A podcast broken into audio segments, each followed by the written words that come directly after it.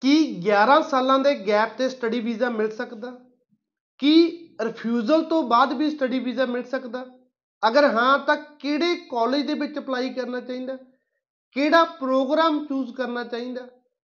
Gap ਦਾ ਕੀ solution ਆ? ਇਹਨਾਂ ਸਾਰੇ ਸਵਾਲਾਂ ਦੇ ਜਵਾਬ ਤੁਹਾਨੂੰ ਅੱਜ ਦੀ ਵੀਡੀਓ ਦੇ ਵਿੱਚ ਮਿਲ ਜਾਣਗੇ। ਵੀਡੀਓ ਨੂੰ ਐਂਡ ਤੱਕ ਦੇਖਿਓ ਐਂਡ YouTube ਚੈਨਲ ਨੂੰ ਜਰੂਰ ਸਬਸਕ੍ਰਾਈਬ ਕਰੋ ਤਾਂ ਜੋ ਇਦਾਂ ਦੀ ਇੰਪੋਰਟੈਂਟ ਇਨਫੋਰਮੇਸ਼ਨ ਤੁਹਾਨੂੰ ਮਿਲ ਸਕੇ।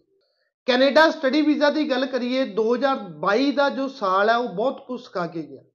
2021 ਦੇ ਵਿੱਚ ਐਪਲੀਕੇਸ਼ਨਾਂ ਸਟਰੋਂਗ ਹੁੰਦੀਆਂ 8 ਸਾਲ ਦਾ 10 ਸਾਲ ਦਾ 11 ਸਾਲ ਦਾ ਗੈਪ ਹੁੰਦਾ, ਕੋਈ ਮੈਟਰ ਨਹੀਂ ਕਰਦਾ ਸੀ ਵੀਜ਼ਾ ਆ ਜਾਂਦਾ ਸੀ। ਉਸੇ ਟ੍ਰੈਂਡ ਦੇ ਤਹਿਤ ਅਸੀਂ 2022 ਦੇ ਵਿੱਚ ਵੀ ਕਾਫੀ ਐਪਲੀਕੇਸ਼ਨਾਂ ਫੜੀਆਂ, ਜਿਨ੍ਹਾਂ ਦਾ 10 ਸਾਲ ਦਾ ਗੈਪ ਸੀ। 10 ਸਾਲ ਦਾ ਜੌਬ ਐਕਸਪੀਰੀਅੰਸ ਸੀ 8 ਸਾਲ ਦਾ ਜੌਬ ਐਕਸਪੀਰੀਅੰਸ ਸੀ। ਬਟ 2022 ਦਾ ਜਿਹੜਾ ਸਕਸੈਸ ਰੇਟ ਆ, ਉਹ ਬੜਾ ਚੰਗਾ ਨਹੀਂ ਸੀ। ਬੈਕ ਟੂ ਬੈਕ ਇਦਾਂ ਦੀਆਂ ਐਪਲੀਕੇਸ਼ਨ ਜਿਹੜੀਆਂ ਰਿਫਿਊਜ਼ ਹੋਈਆਂ। ਬਹੁਤ ਸਟਰੋਂਗ ਸਟਰੋਂਗ ਪ੍ਰੈਜੈਂਟੇਸ਼ਨ ਵੀ ਦੇ ਕੇ ਦੇਖੀ ਬਟ ਜਦੋਂ ਹਾਈ ਕਮਿਸ਼ਨ ਨੇ ਇੱਕ ਰੁਖ ਪਹਿਲੇ ਹੀ ਤੈਅ ਕਰ ਰੱਖਿਆ ਹੁੰਦਾ, ਤਾਂ ਉਸ ਨੂੰ ਚੇਂਜ ਕਰਨਾ ਬਹੁਤ ਔਖਾ ਹੁੰਦਾ। ਆਪਾਂ ਕਦੇ ਵੀ ਇਸ ਚੀਜ਼ ਦੇ ਵਿੱਚ ਆਰਗੂਮੈਂਟ ਨਹੀਂ ਕਰ ਸਕਦੇ। ਆਪਣੇ ਹੱਥ ਦੇ ਵਿੱਚ ਹੁੰਦਾ ਇੱਕ ਸਟਰੋਂਗ ਪ੍ਰੈਜੈਂਟੇਸ਼ਨ ਦੇਣੀ।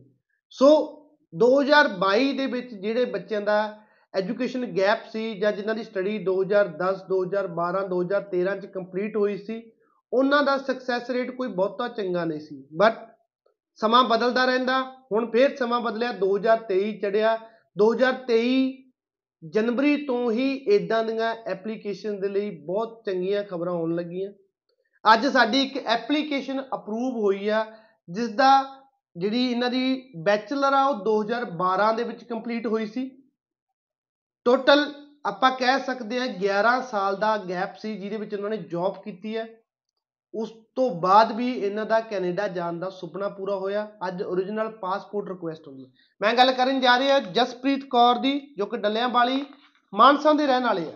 ਜਸਪ੍ਰੀਤ ਦੀ origignal ਪਾਸਪੋਰਟ ਰਿਕੁਐਸਟ ਇਹ ਪਾਸਪੋਰਟ ਰਿਕੁਐਸਟ ਲਈ ਸਟੂਡੈਂਟ ਨੂੰ ਬਹੁਤ ਮਿਹਨਤ ਕਰਨੀ ਪਈ, ਦੋ ਰਿਫਿਊਜ਼ਲ ਦਾ ਵੀ ਸਾਹਮਣਾ ਕਰਨਾ ਪਿਆ।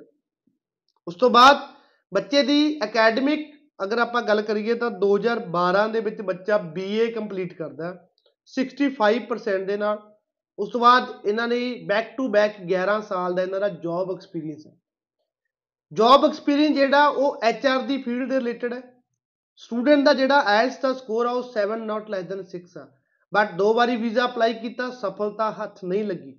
ਉਸ ਤੋਂ ਬਾਅਦ ਅਸੀਂ Assiniboine community college, human resource management ਦੇ ਵਿੱਚ ਇਹਨਾਂ ਦਾ ਅਪਲਾਈ ਕੀਤਾ, ਕਿਉਂਕਿ ਪ੍ਰੋਗਰਾਮ ਚੂਜ਼ ਕਰਨ ਵੇਲੇ ਇੱਕ ਗੱਲ ਦਾ ਧਿਆਨ ਰੱਖਣਾ ਚਾਹੀਦਾ, ਪ੍ਰੋਗਰਾਮ ਜਾਂ ਤਾਂ ਤੁਹਾਡੀ ਪਿਛਲੀ ਐਜੂਕੇਸ਼ਨ ਜਾਂ ਤੁਹਾਡੇ ਪਿਛਲੇ ਵਰਕ ਐਕਸਪੀਰੀਅੰਸ ਦੇ ਰਿਲੇਟਡ ਹੋਣਾ ਚਾਹੀਦਾ।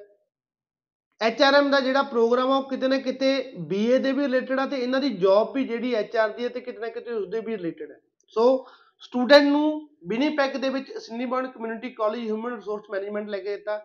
ਵਿਨੀਪੈਗ ਦੇ ਵਿੱਚ, ਕਿਉਂਕਿ ਮੈਨੀਟੋਬਾ ਪ੍ਰੋਵਿੰਸ ਹੈ ਮੈਨੀਟੋਬਾ ਐਮਪੀਐਨਪੀ ਪ੍ਰੋਗਰਾਮ ਆ ਪੀਆਰ ਦੇ ਪ੍ਰੋਗਰਾਮ ਦੇ ਵਿੱਚ ਵੀ ਸਟੂਡੈਂਟ ਨੂੰ ਬਹੁਤ ਹੈਲਪ ਹੋਣੀ ਹੈ ਕਿਉਂਕਿ ਲਾਸਟ 5 ਇਅਰ ਦੇ ਵਿੱਚ ਇਹਨਾਂ ਕੋਲ ਵਰਕ ਐਕਸਪੀਰੀਅੰਸ ਹੈ ਜੋ ਕਿ ਸਟੂਡੈਂਟ ਕਹਿ ਸਕਦੇ ਆ ਵੀ ਜਿਸ ਦਿਨ ਸਟੱਡੀ ਵੀਜ਼ਾ ਦੇ ਲਈ ਲਈ ਕੈਨੇਡਾ ਜਾਊਗਾ 16 ਤੋਂ 20 ਮਹੀਨਿਆਂ ਦੇ ਵਿੱਚ ਆਪਣੀ ਪੀਆਰ ਵੀ ਜਿਹੜੀ ਉਹ ਹਾਸਲ ਕਰ ਸਕਦਾ।